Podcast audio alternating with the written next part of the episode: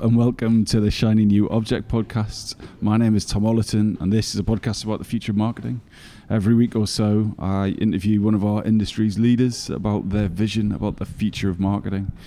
And today, I'm sat here in Diageo's office in Singapore uh, with Stuart La Brooy, who is marketing director of strategic partnerships for Diageo in APAC. Hi, Stuart. How are hey, you? Hey, Tom. Thanks for having me.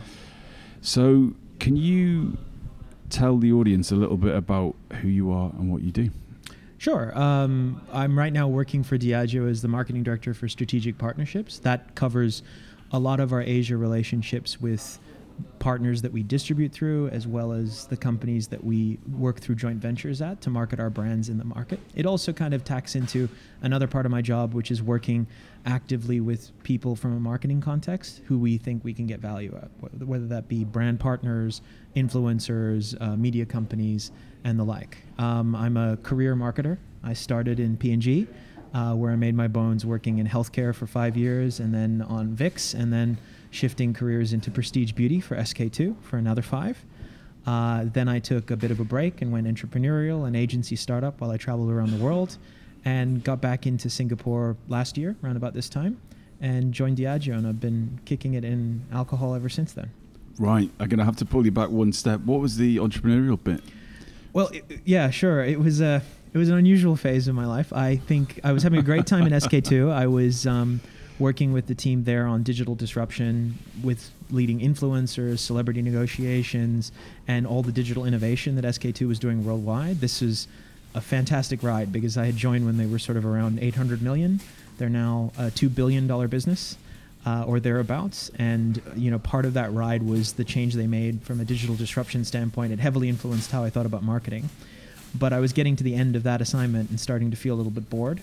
So my wife and I, well, my my girlfriend at the time and I decided to get married, quit our jobs, and take a year off to travel around the world. Nice. That was one year, and it ended up being three because we started getting. Uh, based on her work, she's a she's a fantastic thinker who was in P&G and then worked in Facebook and has this great tech and strategy expertise. Someone you should probably check out, Tom. But um, we both kind of had these really interesting backgrounds and we got these phone calls about would you be willing to help out here on this problem or this challenge? And so what was supposed to be just a straight up trip around the world ended up being um, fly to China for a meeting with uh, an e-commerce company and run a startup in California. And it all gave us kind of a means to keep it going and ended up being sort of an accidental entrepreneur for about eight months in California and a agency of my own for while on the road for about three years. And you gave up that because? Honestly, um, after three years living out of a suitcase, you do kind of start missing getting, you know, having your own place and having your own stuff. So I've always been pretty minimalist, but you know, I think where it really crystallized for both uh, my wife and I was we really wanted to get a dog. Uh, and so we we thought we'd pack it in and uh, settle back in Singapore, a place we love, and uh, you know, find have a house after a very long time of living literally out of Airbnbs in a suitcase. Get some stuff, and you know, I have adopted a shelter dog too. So. And what what kind of dog do you have? He's a Singapore Special, so the local breed. They're like a they're like a rescue dog. Uh, do you know what? why did I even ask that? Like, I don't have any idea. But anyway, congratulations on the dog. Thank you, thank you. So. Uh, thanks for that. I in all seriousness, though, I think the other okay. thing was I really missed working in a team. Like, I think if you're running a startup and you're you're you, unless you're actually building a team and you've got a great group of people you're working with. For me, I was doing a lot of consulting. When I was working on the startup in California, I realized how much I loved being in a group with a group of people building something. And if I wanted to stay on the road, working as a as kind of a standalone consultant or with my wife on projects, it was feeling a bit lonely. I was missing that interaction and frisson of working in teams. So I kind of did also, from a career standpoint, make a decision that I wanted to go find a great group of people to work with, and you know do that for the rest of my career. And uh, that's kind of what brought me back into companies like Diageo. So that seems like a, a, a quite an annoying succession of quite successful jobs and performance and interests, uh, interesting stuff. But I'm, I, I want to see the dark side. You know, what, All right. Tell me about times in your career when it's gone awfully and you've made a mistake that you thought at the time it, you just it was horrible, but in retrospect you're so glad that it happened. Well, I, I would say probably quitting. uh, at the time, that was not an easy. That was not a really easy decision for me. Um, I was doing really, really well at Procter and Gamble. I loved working with the team there, and I was war. I think. I think also, if you're familiar with P and G, they have a promote from within strategy, which means they never hire from outside. So you're leaving as a senior person there is a very scary and fraught prospect because you've first of all my whole career for 10 years was based on that and it was a real plunge where i was deliberately choosing unemployment and homelessness over having a really great job at a fortune 500 company fortune 50 company uh, with with a role in over two billion dollars of a brand like SK2. So it was it was a real scary moment for me, and I thought on many occasions, leading up to and then immediately afterwards, that I was making this horrible, horrible mistake.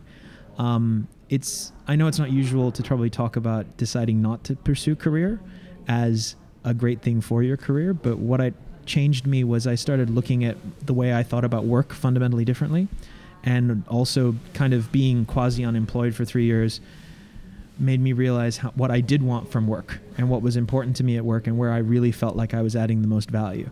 So, what sounds counterintuitive, leaving your job to get a better job three years down the line ended up really working out for me. And I don't think I counted on it. I think I had assumed in my heart that I probably would be throwing it all away and ending up actually a step back or a lateral movement at best after three years of unproductive work. And in the end, it actually gave me a lot of clarity about what I wanted and that what I cared about, which made made me perform, I think, better in interviews and ended up giving me an opportunity at the right kind of company that found that an asset instead of a disadvantage. Because at the time, I was really terrified that it would count against me. And I'm sure it has in many other conversations, but I think it's made me a better person and made me a little bit clearer about what I want and what kind of companies I want to work for. So, next question is related to that. So, on your wild three year magical mystery tour around the industry in different guises, different countries, very envious of, what new belief or behaviors have you picked up or taken on board that you weren't aware of when you were in the ascendant at P&G? I think it's sort of one of the things that I've started been started questioning as a result of this is what exactly the role of marketing as a space is starting to become because we're seeing all of this technology and all of this complexity start coming out and uh, the role of marketing is also being called into question. There are many companies that are taking it out of their brand functions and marrying it to sales or technology. A lot of CMO jobs are starting to get put on the redefined as growth officers or various things. And for me, it was sort of coming to terms with maybe what the future of marketing will feel like and what we should start be we should start doing to operate that way. And so the new belief I have is that marketing kind of goes beyond its traditional role around brand equity and starts being more about how do you look at a, a company and look at the source of value that needs to be unlocked for the next three to five years. Because what I realized having a chance to work for all the different, like P&G, really small startups, and kind of lots of other companies in between those two states, the general manager, whether he be running a startup or running a major multi-billion dollar corporation, is focused on next quarter's growth. He wants to make sure everything gets balanced. You're getting quarterly and you're setting up for the long term. The sales guys are focused on keeping the money coming in. The finance guys are worried about uh, accurate investments and returns and profit and loss. No one is actually looking at what could be the next big innovation or output that you could create because it's sort of not in anyone's specific role which means that and marketing is in charge of brand right? How how we come across to people how we build the company up from an intangible perspective. And i realized that it's as much marketing to go into your product and reinvent it to identify the new marketplace that you need to go after to change the business model as it is to come up with a really good campaign. I think one of the challenges marketers have is they have to start recognizing that if that's the role what we do on a day-to-day basis has to reflect that as well so so many things there. So it, sorry, you've you've identified a gap or a, a, pain point there, or like yeah, and to to try and make sense of that myself, it, it's almost like that just coming up with a brand campaign and a message and a purpose isn't enough. It's about spotting the opportunity, whether that's a platform or a sales channel or whatever it is. So uh, a lot of the people who listen to this podcast are kind of mid-career working for brands, mm-hmm. and someone might be on the train into London or somewhere thinking, OMG, how do I how do I do that? So what what advice would you give to to someone at another brand to to prepare their career for this change in the in the role of marketing within an organization? Sure. I, I think if you've been attracted to marketing, you're probably someone who is a jack of all trades, at least in some way, shape, or form. You've got curiosity about a lot of different things. You're probably very creatively minded and interested in communication and persuasion. Those are really great fundamental core skills for this kind of role. I think it's why it's fallen to marketing to go there because to basically come to grips with what I think the future of our, our profession will be, you have to be curious. You have to pursue curiosity in a variety of different things and ask why. And you have to have a very broad definition of what your job could entail and be comfortable with that. The ambiguity of not knowing what you'll be doing every day and kind of the comfort of coming to grips with, well, if this is a problem that I see, how do I go in and solve it, even if it's not my job, even if it's not something that I should be in charge of? So that that makes a lot of sense, but that really jars with my experience of working with brands. So brands have this role called a brand manager. Mm-hmm. It's not called a brand innovator or a brand disruptor or a brand let's go up stick our necks on the line here. It's about like here's this brand, protect this thing and make sure that it, you know, it, it carries on existing in the way that it exists, which makes total sense. Protect the brand equity. But what you're talking about is like, wow, we're going to find new models, new avenues, new platforms, new new uh, you know routes to the customer, and I think those are very opposed. So how how do you, how do we start to shift that idea of protection to and moving towards risk? It's, it's a great question. I think, I mean, what's ironic is that the brand management philosophy and everything you just talked about, Tom, at its core is about preserving the brand and seeking new opportunities to drive, drive value. And I think what we've learned is that the world's starting to move faster and faster. And as a consequence of that, if you're not thinking about the near and long term future, of your business and your brand in the context of brand management, you're going to miss the next opportunity. So, for a very long time in our profession, you could spend 10 years doing the same thing, and that would be perfectly viable for your business. I think now, if you're not thinking about the next trend coming in three years from now, and your podcast is a great example of this, um, you're kind of missing out on the future. So, one of the things that has happened is the the world's become a really complex place, full of lots of new toys, lots of new technologies, lots of new channel options. I don't think our thinking as marketers has evolved to match with the options and tools that we have. And that's one of the reasons why we struggle and we feel overwhelmed with everything out there that we could be doing and aren't sure where to get started.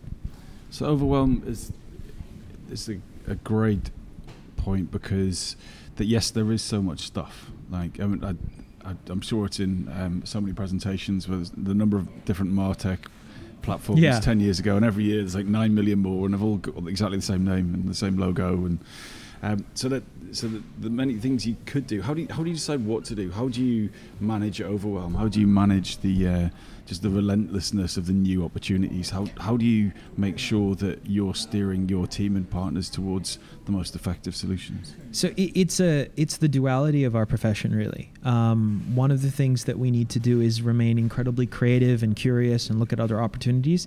The other thing we need to do is be razor focused on strategy and focus.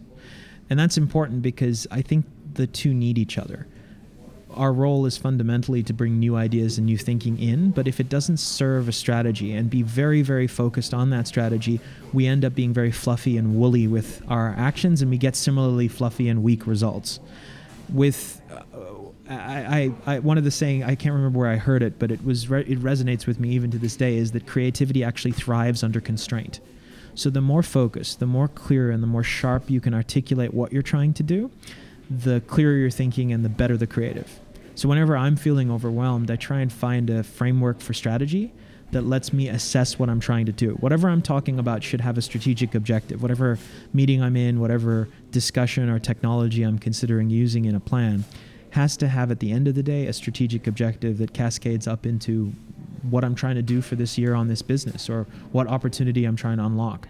And once I get clarity on what that is, I know how to assess what I'm talking about. So whenever I'm feeling overwhelmed, it's usually because I've forgotten what I'm trying to achieve. And I need to get back to that core strategic constraint of I'm trying to do this while doing these other things at the same time. Does this option help me? And if not, how do I get it to that fix? Right. Yeah, that, that's uh, that's such a lovely point. Like, what what am I trying to do? What why am I doing this? It, it sounds really obvious, but how with how complicated marketing is today, it's ridiculously easy to slip up and lose focus. Like sometimes you're in it because you've been doing it this way all this time. Sometimes you're doing it because there's so much money tied up into it, and you're not asking the question of, does this money still make sense inside this bucket? Uh, sometimes you're doing it because this is the agency I'm partnering with, and this is how they say we should do it opening yourself up to getting back into well what am i here what what is even looking at your business from a full value chain standpoint and going what is the biggest thing that if i fix will unlock the most opportunity for my brand? Is it getting more customers? Is it converting customers better into the next stage of the path to purchase? Is it you know increasing usage frequency in terms of number of times people use us per year where's the biggest opportunity sometimes is the biggest unlock for your question. Because if you work out it's actually getting the people who love us to use us one more time per year. That's a totally different business strategy to new user acquisition. But very often we don't know what we're trying to do and it means the whole strategy becomes much more complicated than it needs to be and we get overwhelmed. So lots of good advice there. What is the bad advice or the bad recommendations that grind your gears that you hear from the industry? There are a few because I'm pretty opinionated. Um, but basically, one of the one of the things that I kind of um, am very alert to is how often we use the word consumers. Uh, I have found that if you can replace the word consumers with people, or the consumer group you're talking about, very freq- and very frequently what you're saying stops making sense. And that to me means if you start treating the people you're trying to market to like individuals, your strategy doesn't make sense because consumers is an abstraction. It's a way of talking about people that dehumanizes them in some ways, makes them manipulatable or makes them somehow robots. And I find that if you replace it with people and all of a sudden it sounds weird or you think about your mom an old piece of advice that i had was when you're talking about how your marketing program was and you put your mom as one of the consumers does it still feel like the right thing to do is a great way to sense check whether or not you're trying to manipulate someone instead of actually market with them and be, be of a service. Um, so that's one thing that I kind of hate. The other thing is probably campaign thinking. I think it's quite outdated to think and quite arrogant to approach our marketing as I'm going to come up with this message and I'm going to push it out to all of you people and you're going to listen to it and you're going to buy. I think that neglects the fact that people these days live in their own personal content universe. They have total control over what media they consume. They aren't brand loyal anymore, so they're constantly looking for what value you're offering them in that given moment, and they're in charge. So if they're in charge, we should start thinking about how do you reorient the entire marketing strategy on what they're about and give them what they need instead of worrying so much about what we're trying to say.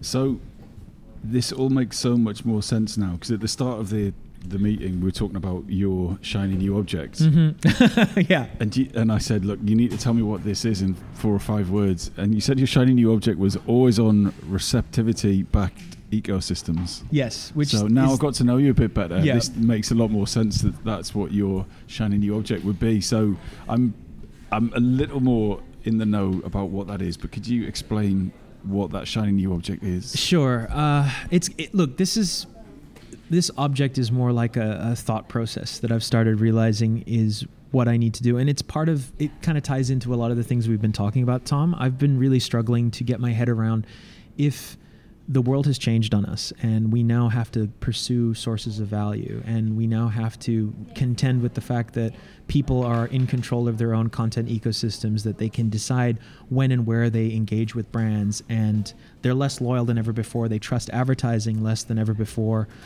what on earth are we supposed to do? Because I've kept feeling like most of the things that we got we got taught in marketing school no longer apply in the current world where media channels are there are thousands of different media channels we could choose to do. There are billions of different content formats we could play with. How do we get a message out to people? And the thing that started making the most intuitive sense to me is thinking about well if mar- if marketing has to be opted into instead of something that I can push out to people. We have to make marketing a value added service. Marketing has to be actually something you're buying along with the product because marketing was of use to me. Either it was entertaining and delivered to me at a time that I was receptive to that entertainment, or it was useful and genuinely helped me make a good decision of something that I wanted to do. that line of thinking took me down into obviously receptivity as being the first thing that I got to figure out. If I've got something that's of value, how do I go find people who would find it valuable and talk to them at the exact when and where moment that message would be most useful, and then design the message based on that when and where receptive moment. So uh, that makes total sense at a very very high level. Yep. But how do you practically apply that, right? Yeah. So you know you've got a you know, portfolio of incredibly famous brands with amazing brand equity, but I don't know, say you work for some like I don't know, an insurance brand or Yeah. something that's Yep. like less sexy than Johnnie Walker, for Yeah. example. How do you, how do you do that approach when it, it's not immediately obvious how a brand would provide that kind of marketing as a, almost as a service? Well, you know, it, it, it, it's the funniest thing, but the bigger the company is, and the, the more prestigious the brand is, the harder it is to actually get people to start moving towards this structure. Because when you're an insurance brand, you do have a much clearer perspective as to when do people actually want to talk about insurance.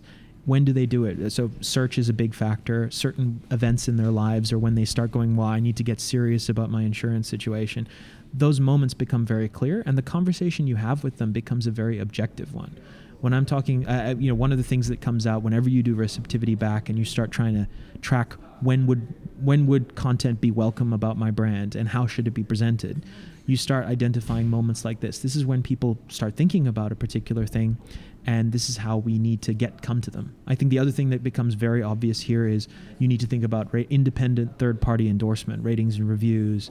Things like that, and that's how you need to lead, which very frequently is an afterthought in big brand programs whereas a lot of small guerrilla startup companies have made ratings and reviews and getting really great third party endorsement because it's cheap and scrappy the first thing that they do and very frequently that's why they come across as more credible than the big guys so when you have a flexible entrepreneurial structure and your path to purchase is simplified you can actually get going with this a lot faster i find the the, the judgment becomes a lot harder and the the processes in big companies become more of a barrier but to kind of answer your question more directly you start with where you see the most pain in your industry. Where are people struggling to make a decision where your brand is the best and most logical solution to the problem? How do you let them know that you exist at that point, and in what format do you do it so that it's welcomed and useful? But what if you're not the best brand? Well, see, it's a great question. Uh, I think a lot of companies try to paper around that problem, and I don't think that works anymore. So if you're not the best solution to the problem that you're trying to say you're trying to, there to solve, you better pick a different problem or fix your brand, right? Because a, a product that's not genuinely superior in the moment that it, we're talking about is never going to succeed long term because brand value is usually just an extension of reputation. And if you make something that's poor quality, it's not going to work. Now, what I would say is sometimes you can solve this problem by sharpening your problem articulation. You might not be the best thing in all situations, but there will be some situations where you might be the best. So maybe that's what you do. Sharpen it for a particular kind of person or sharpen it for a particular kind of problem could be your way out. But honestly, if you if you suck and you suck at everything and you suck for all people, you have a more fundamental problem than a brand issue. Yeah, and I, I obviously agree. And I can't remember who it was on this podcast that said that um, marketing departments get super excited about marketing being the thing, Hmm. whereas you it, it's really should be pouring petrol on the fire. You know, think of any of the, the great brands and you remove the product, and you know, it's the, so the product has to be great. And, Yeah. But I think we sort of kid ourselves that we can, uh, you know, polish I turds and stuff. I completely agree. And, and brand management for me is an extent like the product is the brand at the end of the day. Like we're not. I think I think a lot of people who aren't in the marketing profession can sometimes look at our industry, and this is our fault probably because of bad, ironic marketing. We come across like all we do is we provide the glitzy wrapping around the thing.